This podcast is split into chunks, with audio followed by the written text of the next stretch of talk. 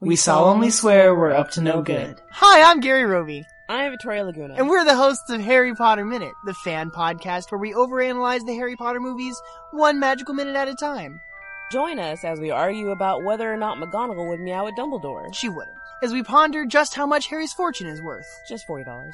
As we guess how much mileage one gets out of an Ollivander wand. A hundred thousand jinxes. As we detail the ins and outs of Hogwarts Castle. It's only a model. Join us Monday through Friday, only from duelinggenre.com. Mischief managed.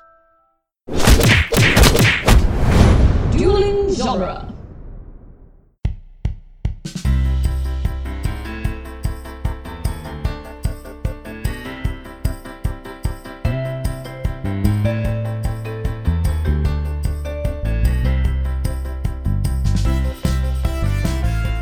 Hello, everyone, and welcome to the Protagonist Podcast, where each week we look at a great character in a great story. I'm Joseph Darowski, and this week I'm joined by John Darowski to discuss Ayden and Zoe from the graphic novel Return of the Dapper Men. Welcome, John. Thank you for having me back. Yes, you were here last week, assuming these things get re- released in the order we're recording them, which hasn't always happened. um, listeners, I, I'm going to guess compared to Frankenstein, which we just recorded an episode of with John, Return of the Dapper Men is less familiar to some of our listeners. Uh, this was a 2010 graphic novel written by Jim McCann with art by Janet Lee, and it was originally published by Archaia. And uh, the series has been picked up for some more volumes that will be coming out in the future, and that will be through a different publisher called Top Shelf. And this uh, story is of a world of children and robots where time has stopped until the Dapper Men return to fix that problem. That that worked for a quick quick summary. Um, and I just want to say we're going to summarize the narrative, which I think there is some amazing stuff within this narrative. There's kind of an ethereal fairy tale quality that Jim McCann lands on really well, um, and it's very evocative of a lot of our favorite children's stories, you know, Wizard of Oz, Alice in Wonderland, um, eh, Peter Pan, that kind of feel to it. But uh, Janet Lee's art, we'll talk about it, but it's worth just finding this book at your local library to be able to read and appreciate her art um, and some of the the work that uh, is done within the storytelling through that art is is pretty special. Um, this is uh, a graphic novel that when it came out, it won many awards. Like uh, it was the Eisner for best original graphic novel, um, and it was. I found out about it because so many members of the comic community were just talking about it and saying, "Oh, this one's really good, guys. you should all be aware of it." Yeah, this was very much talked about when it first came out. Uh, I think partly for its unique art style. Mhm. I, and I think it's a little unfortunate. I think it kind of came and then went and didn't really have as big an impact as as a lot of people that were praising it thought it would.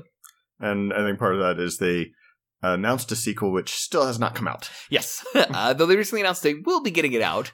They announced it in 2016. Okay. Uh, well, they re-announced because the original announcement was in the back of the first book. Right. Yes. Uh, so this this volume is called Return of the Dapper Men. The sequel is going to be called Time of the Dapper Men.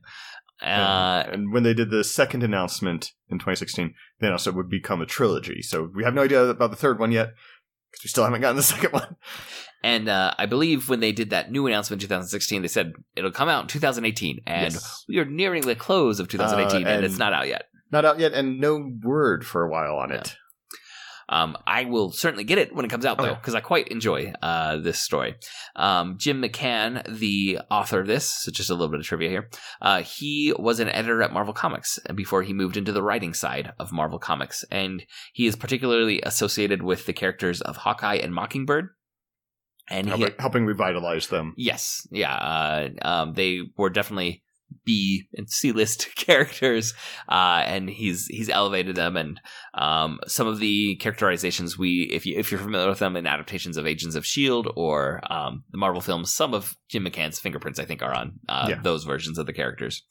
Um, and he also writes uh, junior novelizations of a lot of the Marvel films. Well, I was trying to track down what he's doing currently because he's not done a lot of comic book work in the last few years, uh, and that is what popped up on Amazon was he was attached to a lot of these junior novelizations. I know. Um, I think it was before he was working at Marvel. He was working um, as a writer on some soap operas. Uh, so he's done some television work Yeah. as well, I, a lot of comic book writers transition to television or film, or from a lot of Yeah. a lot of comic and books. depending on what's paying better at the Yes, time. exactly. And and but when they do that, they kind of disappear from uh their like their names aren't associated with comics anymore. Yeah. and you just never hear about them I- for I a long time. Another big one is um, a lot of great comic book artists disappear for like three or four years, and they're doing sto- storyboard art on big uh, summer blockbusters that pays a lot better than the page rate of comic Yes. books.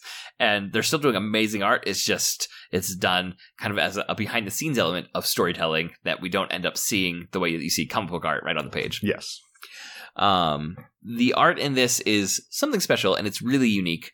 Um, it's using a style that's called decoupage, um, which what Janet Lee does, and they describe it in the back of the book. There's a, a great essay by Jim McCann where he kind of says, "Here, just so you all appreciate what Janet Lee is doing."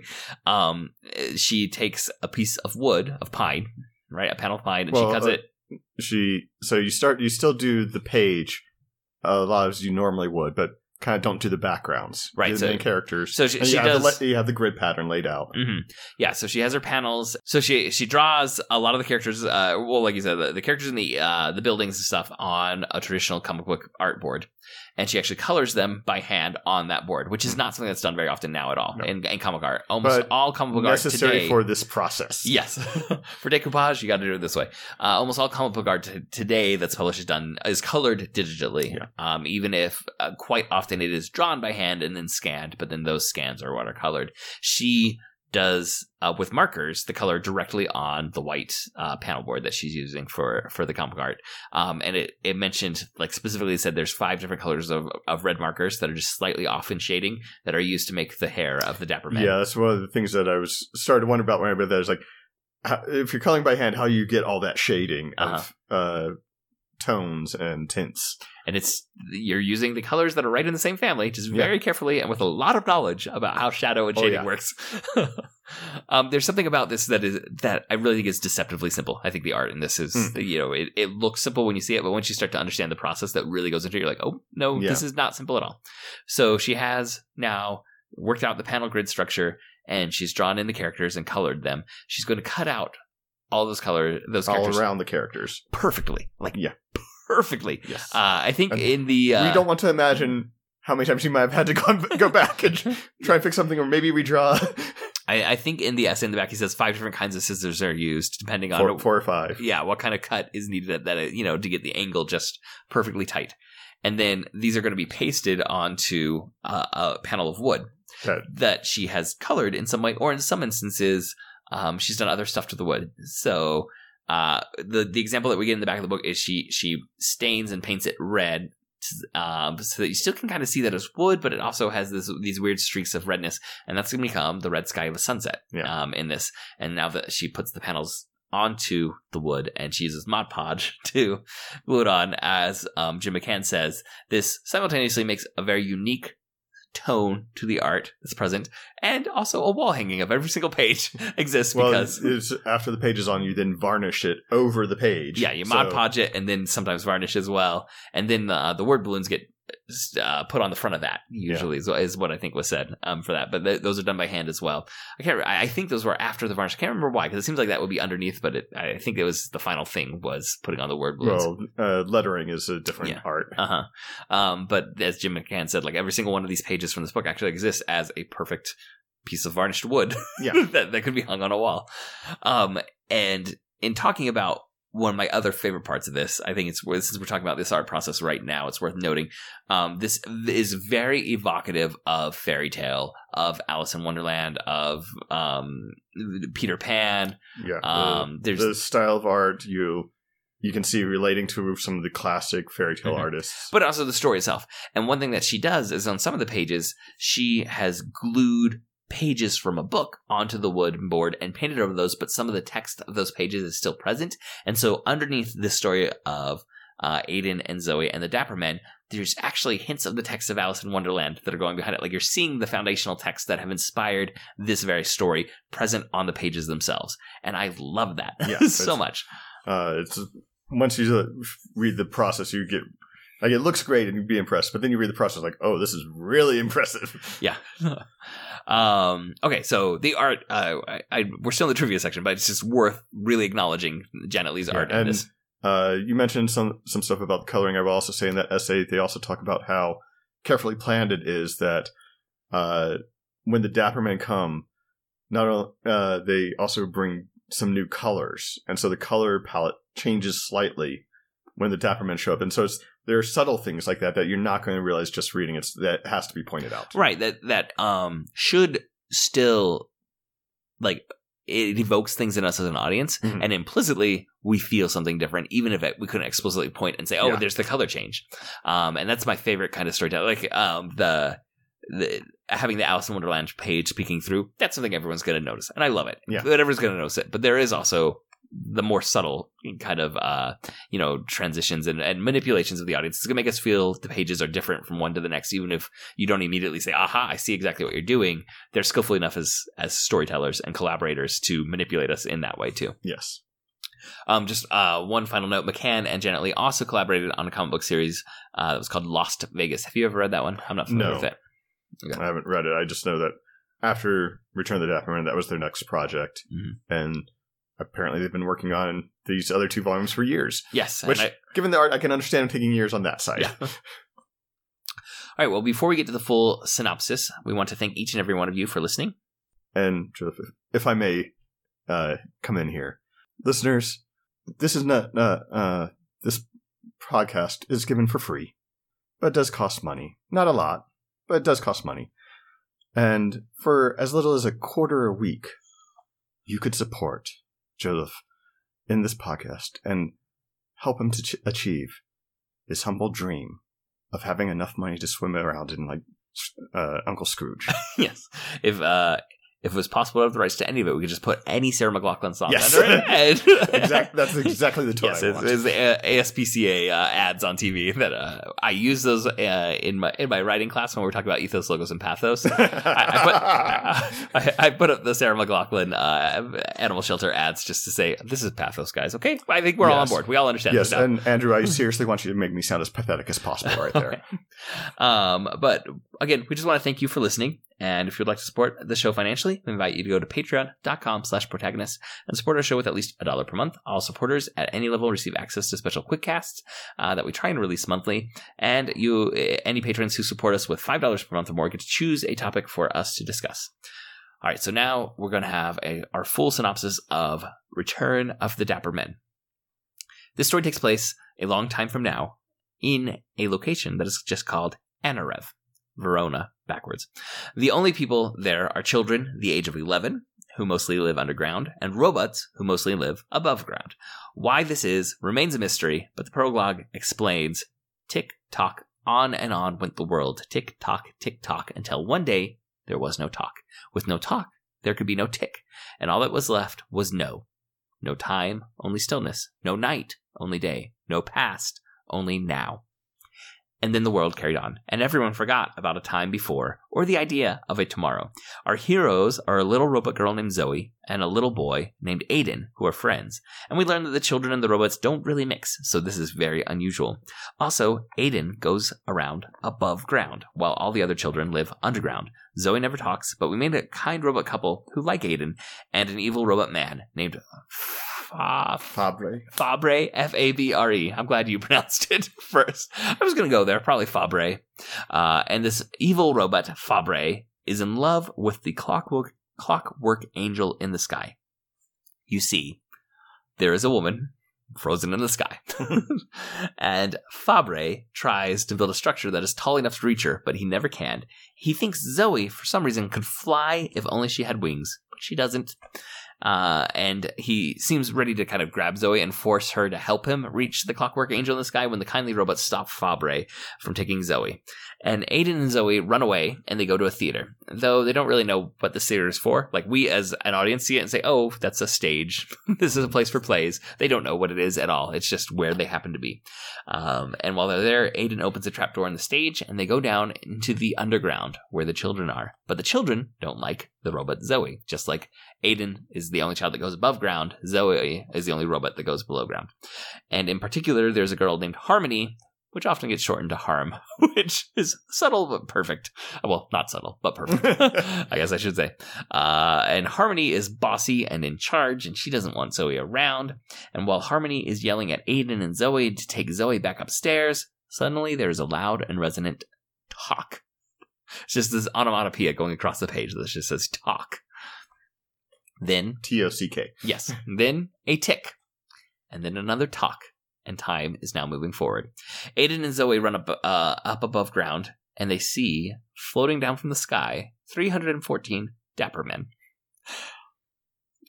John, do you want to try and describe the Dapper Men? I believe there's a great line in there that describes as well as they were the most dapper gentlemen you have ever seen. yeah. And to add credence to this, Tim Gunn writes the foreword to this book. Yes. Uh, Tim Gunn, noted dapper gentleman, yes. uh, host of the uh, what, what, Project Runway. Former host now. Form, former host of Project Runway. Um, and uh, when you think of a dapper man, just imagine Tim Gunn, and that's kind of what we have floating Yeah. out from the sky, but with redder hair and greener hats. this. So they have on white pants, black and white striped dress jackets, blue ties, green hats, and an umbrella that is hooked over their arms. Uh, and all three, 114 of them look identical. Um, most of the Dapper Men land and silently begin walking around Anorev, but one stops and speaks to Ayden and Zoe. Eventually, we're going to call this one number 41. Uh, so I'm just going to do that for simplicity in this in the summary. But at this point, he's just the only one that talks, and that's what makes him special. He speaks in sort of riddles and abstractions, answering questions that aren't asked and responding to explicit questions with other questions. It's kind of like the Doctor, is what his speech pattern remind me of. Like Yeah. when, when the Doctor first meets someone in, in the Doctor Who TV show, a lot of times he's just saying what sounds like nonsense, but is actually going to be meaningful later on. That sort of thing. Um, and this dapper man, he just wants some nice tea. I guess it's kind of also like the doctor. Yeah. um, but since time has stopped, nothing is growing, and also there are no leaves to dry out. So there is no tea in this world. But this dapper man coaxes a plant to grow and its leaves to dry in just seconds. And then he goes looking for a teapot in Ayden's house. He finds one and makes tea, but before he can enjoy it, another silent dapper man walks by, looks at him, and number 41 refocuses. and he tells Zoe uh, to take the boy and show him what he needs to see. While Zoe runs off with Ayden, we see Fabre watching the Dapper Man through a spyglass. Having seen the, these Dapper Men float down from the sky, Fabre deduces that he needs a hat and umbrella in order that he may fly. Because again, his whole goal is to get up into the sky to see the robot angel in the sky. So he tries on every hat that he has to no avail. This is a great sequence of just panel after panel of panel of just more and more absurd hats. Uh, Zoe uh, shows Ayden the floating angel, which is a large robot with wings and a face that looks a lot like Zoe's and hair that looks like Zoe's. Zoe has this metallic red hair that's kind of like the Dapper Man's hair. Uh, and this floating angel uh, is also holding 12 Roman numerals in one hand that are attached to chains. So she's got these chains in her hand, and down at the bottom of the chains are 12 different Roman numerals, uh, 1 through 12. And also chimes uh, are in her other hand. And Ayden can't quite work out what Zoe wants him to know, but he starts asking questions, which is a good place to start, and something that no one has been doing for a very long time. Uh, then 41, uh, the, uh, Ayden goes back to 41, uh, the dapper man who speaks. And um, 41 tells Ayden that he's going to go to sleep and dream now, which is something that Ayden can't remember ever having done. And uh, when Ayden falls asleep, he dreams and he sees scene, surreal scenes of the Dapper Man making the world and then leaving. And when Ayden wakes up, he talks with the Dapper Man and says, I saw who I am, and Zoe, and everyone, what we were a long time ago. Uh, but there was more. I think I saw what I'm going to be. And the Dapper Man says, That's destiny. Then Ayden says, And if I don't want it? And the Dapper Man says, That's choice. And then Ayden asks, So what's the point of having one if the other could happen? Which one is right? And the Dapper Man says, That, my dear boy, is life. uh, the children are confused about what is going on, and they come up from the underground and they see the sun setting for the first time ever. So you get the sense that they've seen above ground, they just never really come up here. And this is different. So this is where the sky is red in the art that we were talking about before. And Fabre wants the Dapper Man's hat so that he can fly. He's really convinced the hat is key, key to flight here. And the Dapper Man gives him the hat, but then it does nothing for Fabre. Then uh, Ayden he grabs onto Zoe's hands and they run off a cliff. But as they step off, Zoe sprouts ring wings and they fly up to the clockwork angel in the sky.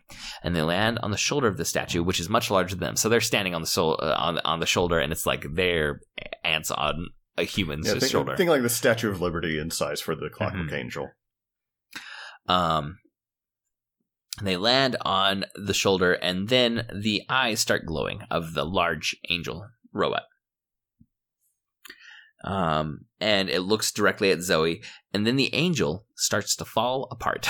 Which, as we just said, this is a very large statue, very high up in the sky. It falling is going to have some repercussions, and it starts to co- completely collapse around them. And Zoe grabs the ring that is around the chains that dang, uh, you know, at the bottom of those chains is dangling the Roman numerals, and uh, it's too heavy for her to carry though. So Ayden yells that they need help, and the dapper man says it's about time you asked, and he throws an umbrella across from the cliff all the way up into the sky. This umbrella maybe has magical properties uh, because it, it Ma- Mary Poppins type umbrella. Yes, it arrives very quickly uh, with Ayden, and Ayden opens up the umbrella and he holds on to the ring, and Zoe holds on to the ring, and she has her wings sprouted, and they are able to fly uh, down from the angel just as it falls apart completely. And now the crashing angel uh, makes the ground shake, and the section of the cliff where the da- dapper man who has been speaking, number forty-one, it collapses, and he closes his eyes peacefully as he falls down. After making sure everyone else was safe. Yes, he turns and yells for everyone to back away, and then the section of cliff that he's standing on collapses right out from under him.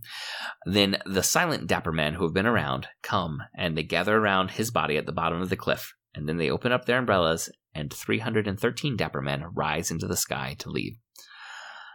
Ayden runs to the underground burrow where the children had been living, and he tears down the structures that are there so that they will have to stay on the surface. And when he comes up to the surface, a green hat with the number 41 stitched, stitched inside of it blows and lands at Ayden's feet. The robots take the children into their homes above ground, remembering that they once lived together. Ayden begins dressing like a di- dapper man, and every day he goes to see, to see Zoe, the new angel in the sky, who is holding the chains with the numbers of a clock out. Uh, and and it's not quite clear how she's holding them out, but they are in a perfect pattern of, pattern of a clock face now. Yeah, that the ending is a little ambiguous Yeah. on some of these things. Yes, and it's As, as many fairy tales are. Yes, and that is the end. And uh, speaking of the ambiguity, it's not clear. Does he go have conversations with her? Does she ever come down from the sky? That's not answered in this. Yeah. It's just we've reached this new status quo, uh, and he has a new role as a pseudo dapper man inside of this Well, world. And the end. Well, we don't know. We just know he's dressing as a dapper man. Yes, Uh, and he has an umbrella. Yeah. And, and so we uh, we don't know what this new world is yet. That's in the promised sequel. yes, which is going to be called Long Time of the Dapper Yes, Man. the long promised sequel. which is a significant element of the story, time. So it makes sense that the next one is called Time of the Dapper Men. Yeah. Um, one thing that I wanted to make sure we touched on in talking about this is the age of 11. it is so important in so many fairy tales and so many uh, young adult, middle grade, and even children's literature. This point of transition, and um, I think it's really interesting that they they freeze all of the humans exactly at the age of Well, eleven. we like we don't know the past yet, so why there are only eleven year olds? Yes, Like we probably assume there were other people who have something something. yes, died or moved on to another Yeah. world. Got we taken don't away. we know Yeah. nothing. But in, in this world that we're Yeah. seeing, there are only these eleven-year-old uh, children, and they're they're paused. I mean, that's the age of adolescence. It is the transition from childhood into young adulthood, um, and uh, they're stuck there, as just as this entire world is stuck there. Yeah, and this uh, you mentioned this a couple times. It's actually uh, referred to this as a fairy tale or a fairy tale esque story several times, and I find that very intriguing uh, when you actually look at what fairy tales are, because I don't see this as a traditional fairy tale. hmm uh, because partly is that it's only very recently that fairy tales are for children. Right.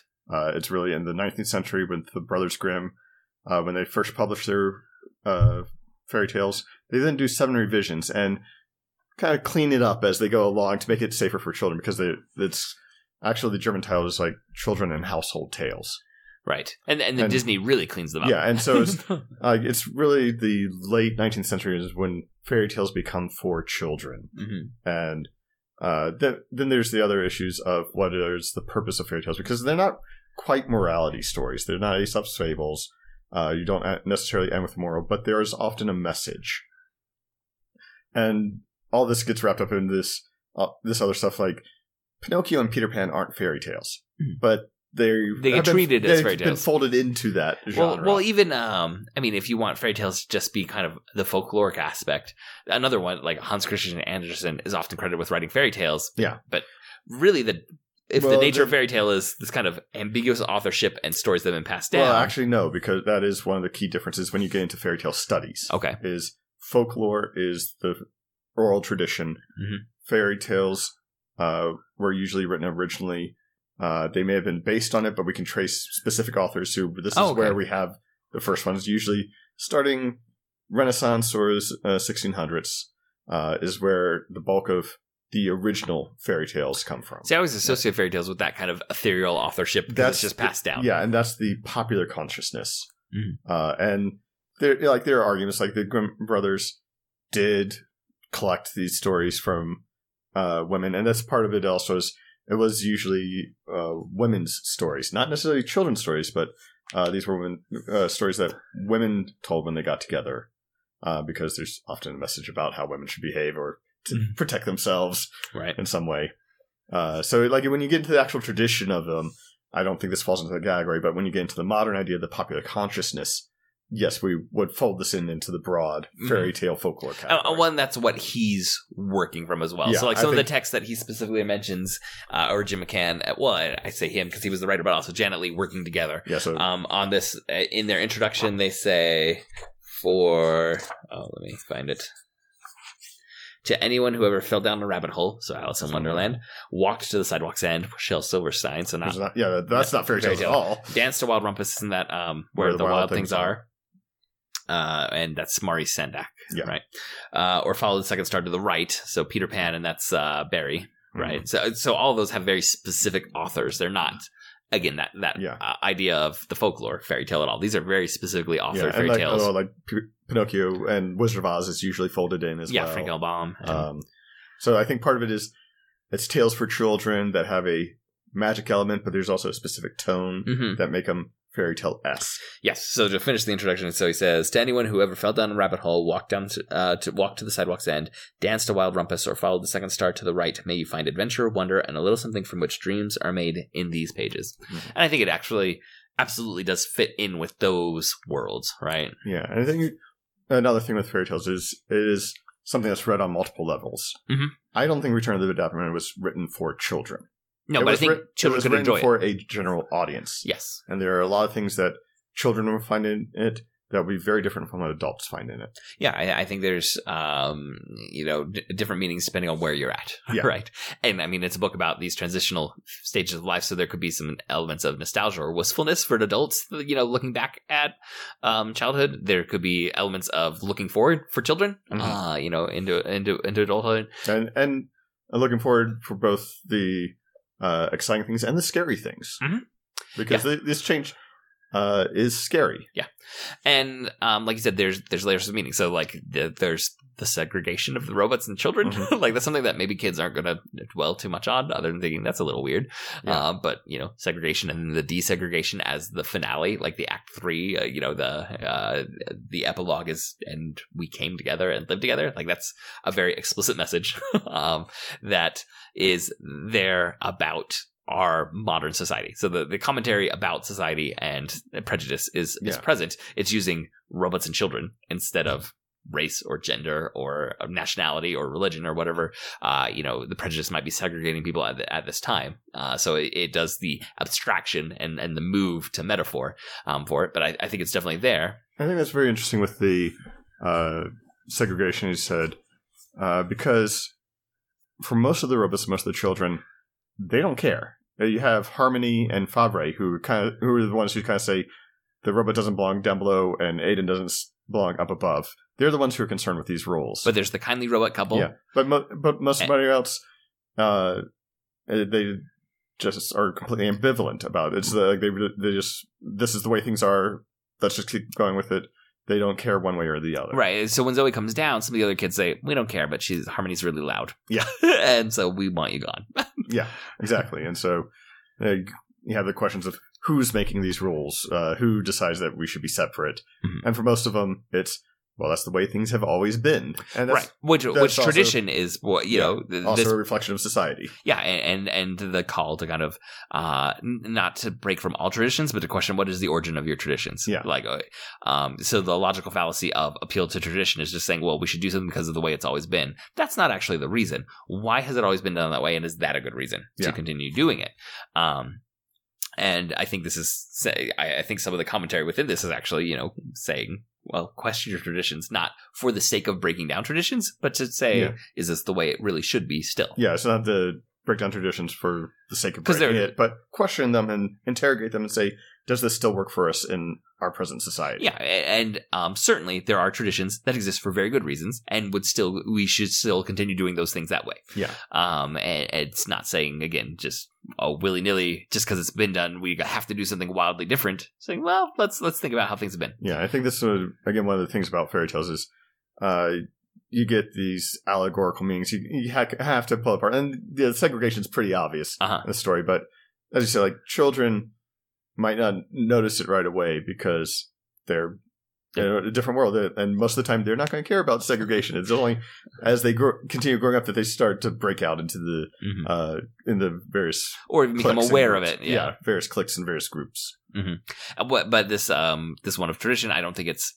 hit over the head with, but it's Mhm. definitely there. right. Yes, Um, and in how that gets built in, I think there's something fascinating about this idea of the world where like time stopped. It just did. Yeah. you know, Well- you you just have to accept that okay, this is a fairy tale world, and that's the way this is right here. Well, I think that um, when it comes to calling it a fairy tale, I actually compared it a lot to the fairy tales of Oscar Wilde, Mm. who uh, was actually very Christian in his fairy tales. Mhm. Uh, and I thought there were a lot of religious themes uh, built into this. This idea that time stops and no one grows old, nothing changes, is kind of an Edenic state. It's what we like when we think Garden of Eden. A lot of people imagine something like that. There's no death. There's no Yeah, progression. progression. Everything is just, Just- living at a thriving moment. yeah, an eternal now. Mhm. And then uh, what changed that for Adam and Eve was the tree of the knowledge of good and evil. And Ayden is asking questions. He wants knowledge. And it's implied that that's what brings the change. Yeah, That's well, what starts things off. like when uh, there's a phrase early on where it says um, some people had answers, but everyone had forgotten to get a- what the questions were. you Yeah. know, uh, so so there's knowledge around, but no one's asking any questions, and it's him. Like when he when he said tells Zoe the, the girl robot that never speaks go show him and she like is Yeah. actively pointing at the robot in the sky he's like what do you want me to know and, and it's kind of like oh you're finally asking questions Yes. that, that is actually the impetus for uh this the, for encouraging the transition that needs to take place that has been um, damned in its progression for for however long they've been like this uh, to actually begin to see change. Yes. And then uh, the Dapper Men are like angels, and you do have an angel in the sky. Mhm. Uh, and how the Dapper Men speak, uh, or number 41 speaks, where it seems like riddles, that's a lot of how we kind of see prophecy in the Old Testament. Is like, God will say something, but we don't understand right now what that means. But it'll have meaning later. Yeah, it's only in hindsight that we understand what that's about, and so that kind of riddle speak that we see with uh, religion that uh, comes up, and then uh, forty-one, somewhat of a Christ figure, sacrificing himself for others to bring about this important change. And, uh, uh, that one might be pushing it a little Well, bit. know, but there's the inspiring a follower, right? Yeah. You know that to take up his name, like literally he puts on the hat has number forty one with it. So I think Yeah. there's something there. Yeah, and so I, but when we get to what the actual religion is, like I say, I see a lot of Christianity themes, but I think um, how they built the world with underground is a lot of clockwork gears. hmm It's, it's almost they- steampunky. Yeah, and the idea that time stop and you need those gears to start moving again.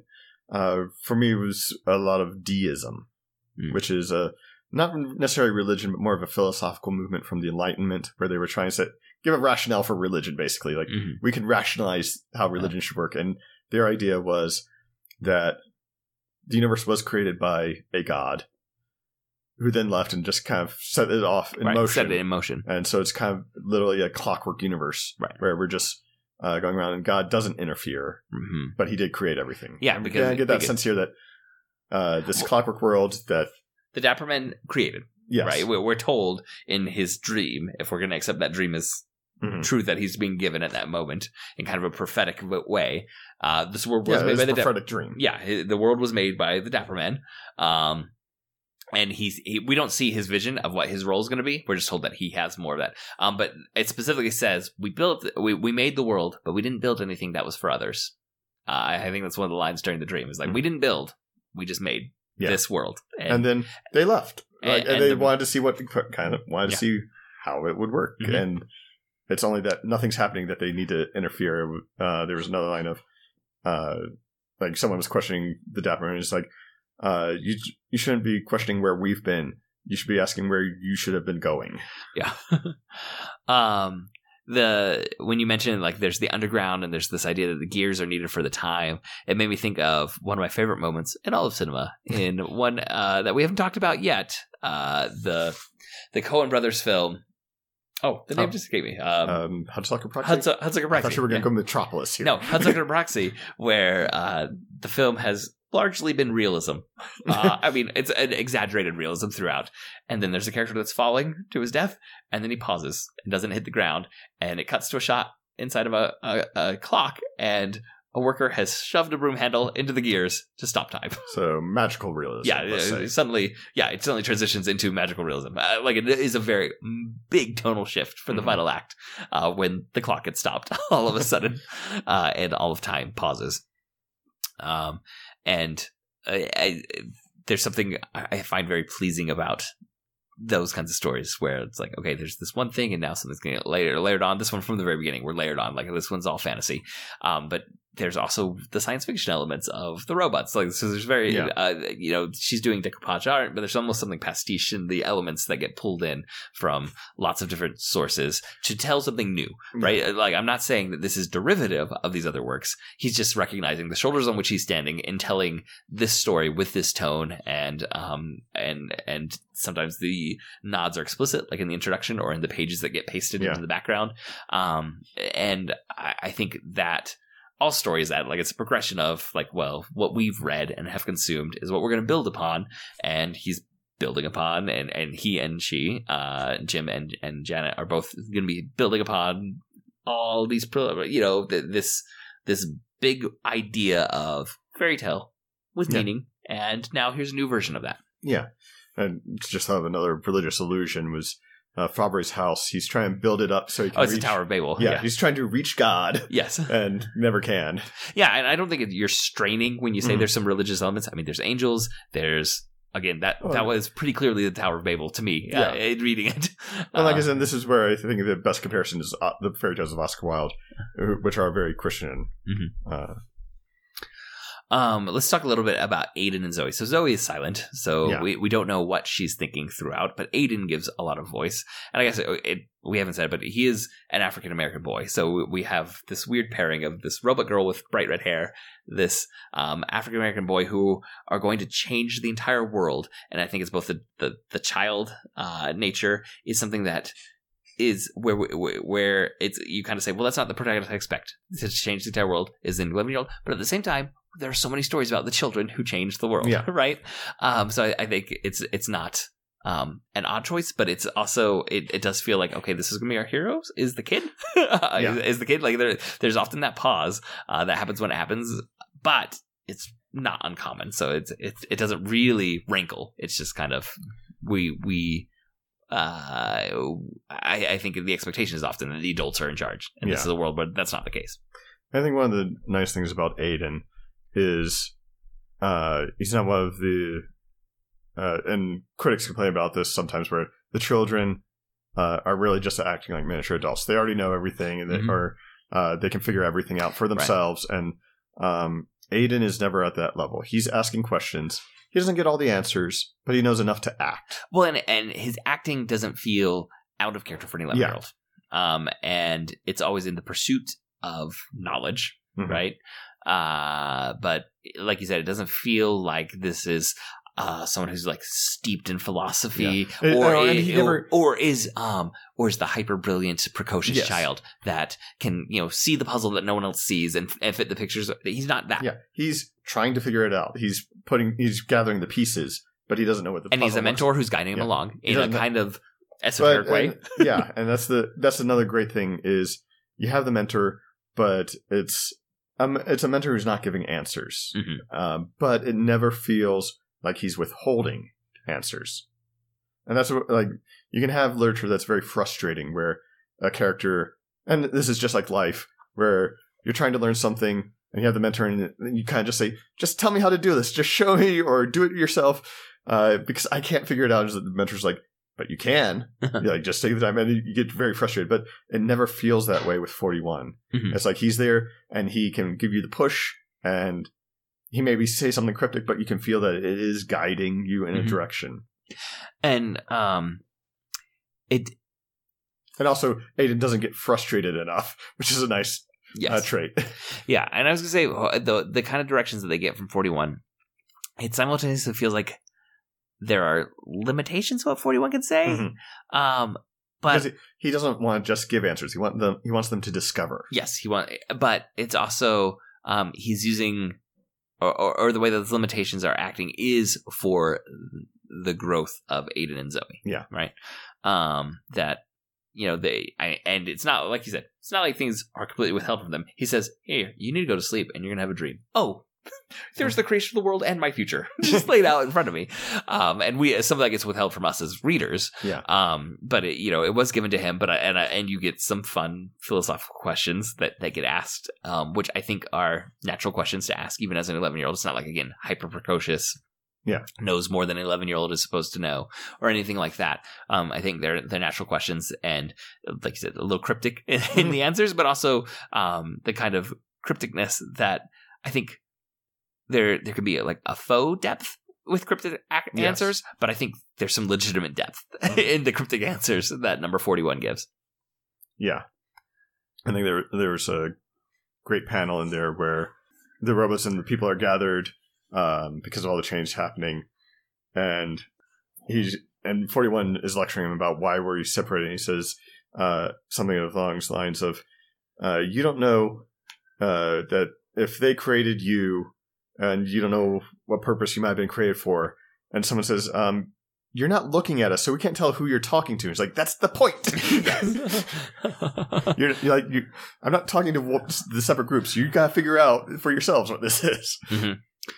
Um, and the great thing about uh, Ayden and Zoe is, uh, I mean, again, we got the boy who starts asking all the questions, and the girl who is silent but seems to know something but can't quite communicate. Not everything though, and that's Yeah, also key. It's something. like, it's she not knows like, something. Yeah, like not like again that no one's withholding information. Yes.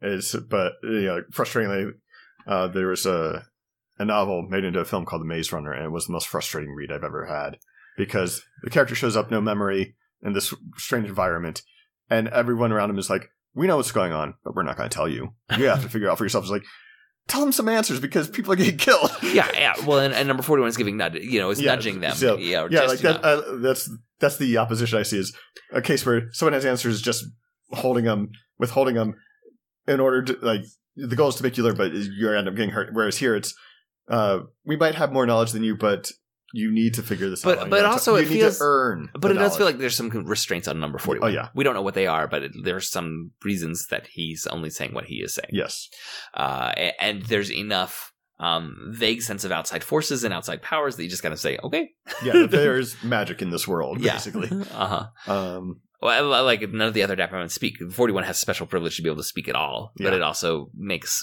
sense that there's still constraints upon him in that role. Yeah.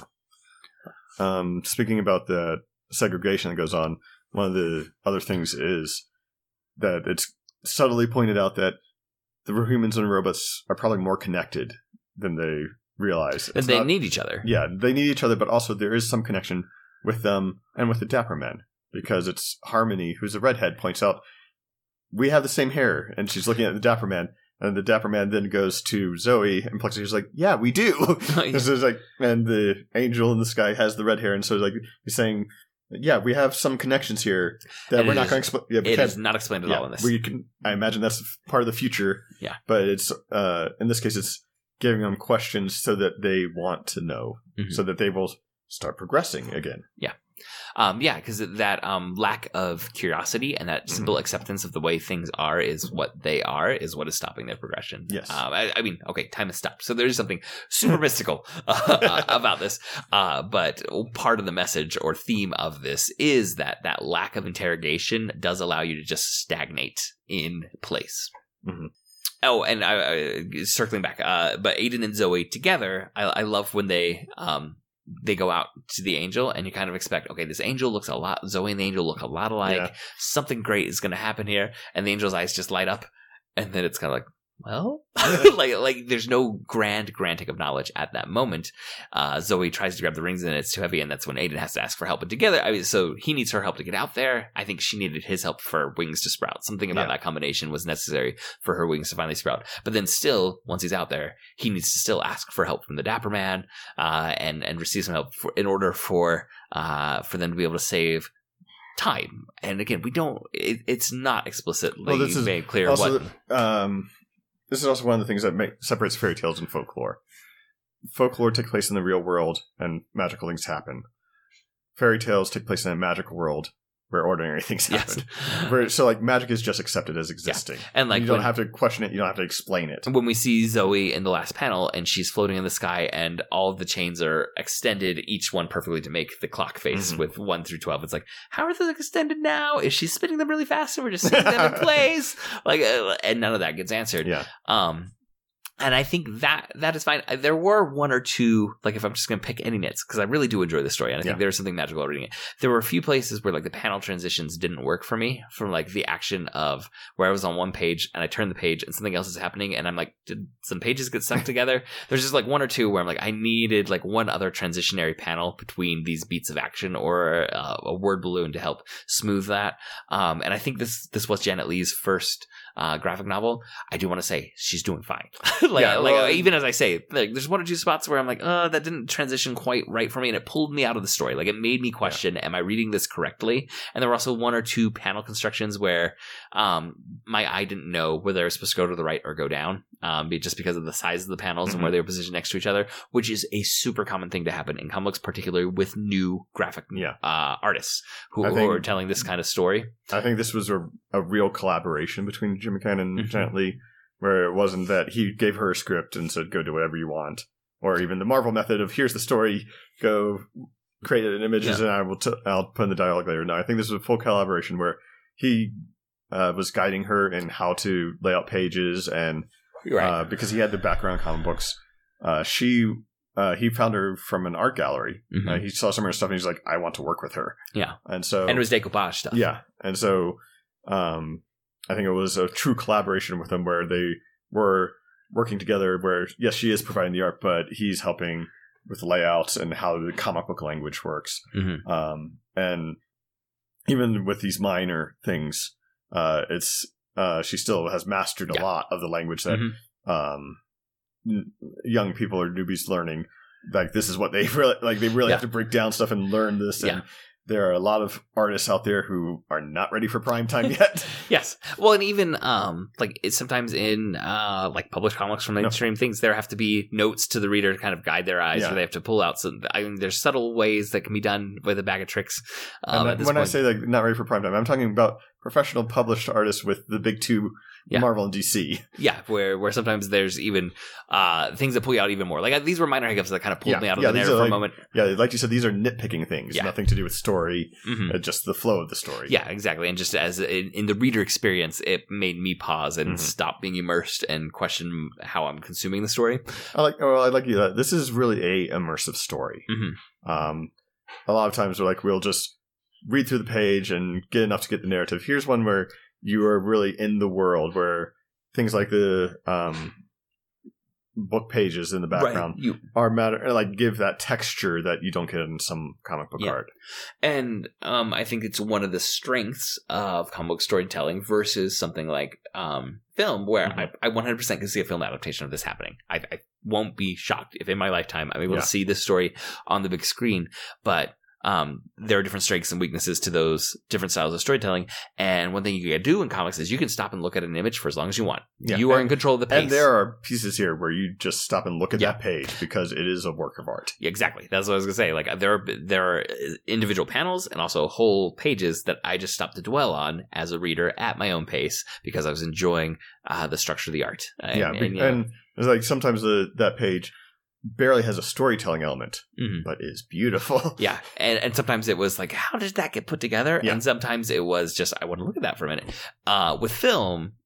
Time and the rate at which it gets consumed is in control of the, the filmmaker. Right? Yeah. You know, it's just it's going to go by, and um, yeah, outside you intervening with the art, uh, in an unnatural way, you don't get to stop and enjoy uh, how uh, an image is put together. With a comic book, that's completely part of the art form. Is go at your own pace. Yeah. And this is yeah, this is definitely one where you do slow down uh, and take in those pages. Uh, you're not rushing through just getting dialogue to get the Mhm. story or the narrative. You it, it does in the layout and also how the lettering is done. It does kind of force you to slow down because some there are a couple of those Art pa- swirly well, art that you gotta. Not only that, but there are a couple of those art pages where you there are words embedded, but you're not sure where. You ta- Yeah. have, you have to take a moment to find where or the words are. yeah, or the words are like swirling in a pinwheel, and you Yeah. gotta kind of have to take the time to trace it, and then also step back and appreciate the page as a whole. Yeah. Um. So it's uh, it is a different reading experience than even a lot of other graphic novels that I've read, where you just kind of go along, and Yeah. that's it. Any final thoughts on Return of the Dapper Man? Uh, no, not at the moment. All right. Well, you had noted before we started recording that we first asked. Well, we first had you on as a guest about you know more than three years ago, sometimes between three and four years ago, and you had a you answered the dinner guest question. I can't remember who you said at the time. I wasn't very well prepared yes. at that time for the dinner guest question, so I I just picked some characters. I think I had Link from Legend of Zelda and Batman, and Mhm. uh, so You wanted wa- I- another stab at it. I wasn't considering what would make a great dinner. okay. So uh, yeah, that, I have to say, sometimes the way the guests respond to this has changed, has evolved. Well, Eh, it's also evolved because um, with the time that passed, uh, new media has come out. Mhm. Yeah, there's new characters. New, new characters, but also introduced to some things several times from this podcast, um, or reminded of things Mhm. from this podcast. So I've given this a lot of thought now, so I am prepared. Okay, so- so you won't have a long pause of me figuring out what I want. All right. Well, just a reminder for our listeners: the dinner guest question is. Uh, because we talk about great characters, great stories. If you could have a dinner party with any three to five fictional characters, who would you want to join you for the dinner party just to enjoy the great conversation that would Yeah, take place? so? I I did try and consider what would create good conversation. Mhm. Um, and since the first time I was on, we've had a great comic book series called The Vision. It yes. reminded me that he is one of my favorite characters. Uh, my early early comic book uh, reading, Vision and Nightcrawler were my two characters that I like the most, and so um, Vision number one. So You, you really like those kind of just slightly othered characters, human but treated Well, as though they're not. You know, we will talk. like- Uh, yeah. uh, this will come up with the next one. So I want the vision there. Okay. Uh, and I want that experience of outsiders looking in, trying to understand humanity, wanting to be human. And yeah, there- I, I especially as a teenager, I was really drawn to those character type of characters. Um, and uh, Data from Star Trek Next Generation would be an obvious choice, but we already have a an android. an android. So Spock oh, would be okay. the next one. Uh, bringing that outsider perspective, but wanting to be in, and so they could have a great conversation about humanity. But they're also very intellectual characters, not you know a bit emotionless, let's Mhm. say. So you want someone who can bring that perspective, but also be passionate about the uh, pathos element you were talking about before. The Twelfth Doctor, played by Peter Capaldi. Okay. Uh, I know you haven't seen him. I've yet, not watched those, but I've heard some Yeah. rave reviews I- about his performance. Uh, he is my favorite doctor right now. I don't think he had the strongest stories, Mhm. but his performance uh, as bringing in elements of all the doctors is my favorite. Okay. And so, uh, but he's also one who will be very passionate and opinionated and get angry about what Vision and Spock may be thinking and tell them they're wrong. so you need someone to help control that. Well, actually, before I get to that, you need someone who they're talking to. Like, yes, they can have great com- conversations among themselves, but you need someone who will spark this. someone who will be asking the questions about what it means to be human and uh, all these things. That's Eleven from Stranger Things. Oh, good choice. Yeah. Good, good choice. Yeah, she will she will spark debate among them. yes. but then you need someone who will bring control so that this doesn't get out of hand. There's only one man for that job. Ron Swanson from Parks and Recreation. he will get them in order right Yes. away. yeah, and he'll have some very uh, No, he- direct direct opinions. He will have opinions, but he will wait until the right moment to bring them in. He won't talk a lot. He Mhm. won't get into debate with them. but But he will make it. But with the types like he will make a valid point. well, and he will also present his opinions as fact and the end of the conversation. Yes, exactly. That's it. He like that's how he He's the say, finisher. He's yeah, the closer. He, he will say that topic's done. We're moving on now. yeah. Well, uh, I, I enjoy that grouping. So uh, maybe we should have some of the other return guests see if they've uh, re- yeah, if they've encountered new media or Yeah. discovered something old, or just have a this- different spin on it. yeah, or more have encountered more characters through this podcast. Yeah. Uh, all right. Well, that is going to wrap up this episode. Thank you for joining us. For show notes and links to all the other great dueling genre shows, you can go to duelinggenre.com. Also, please subscribe to the Protagonist Podcast in your podcast app of choice and please leave us a review. That really helps us out. We would like to thank Nick English, who designed our logo, and Scott Tofty, who composed our theme music. If you like this episode, you may want to go check out episode number 79 when we talked about the comic book Bone, or episode number 128 when we talked about the fairy tale Momotaro. And I think I said that right, but I'm not 100%. it's been a while since we recorded that episode with special guest Brandon Ushio. You can suggest stories or characters for us to discuss, or give us co- any comments or corrections by emailing feedback at protagonistpodcast.com, or us on Twitter. You can follow Protagonist Pod. Uh, Jay Darowski, or our producer Andrew, is at Disminute, and our Facebook fan page is facebook.com slash protagonist podcast. If you would like to support the show financially, you can buy a topic for us to discuss or show your appreciation with a monetary donation by going to patreon.com slash protagonist. Thank you again for listening, and we'll be back next week to discuss another great character in a great story. So long.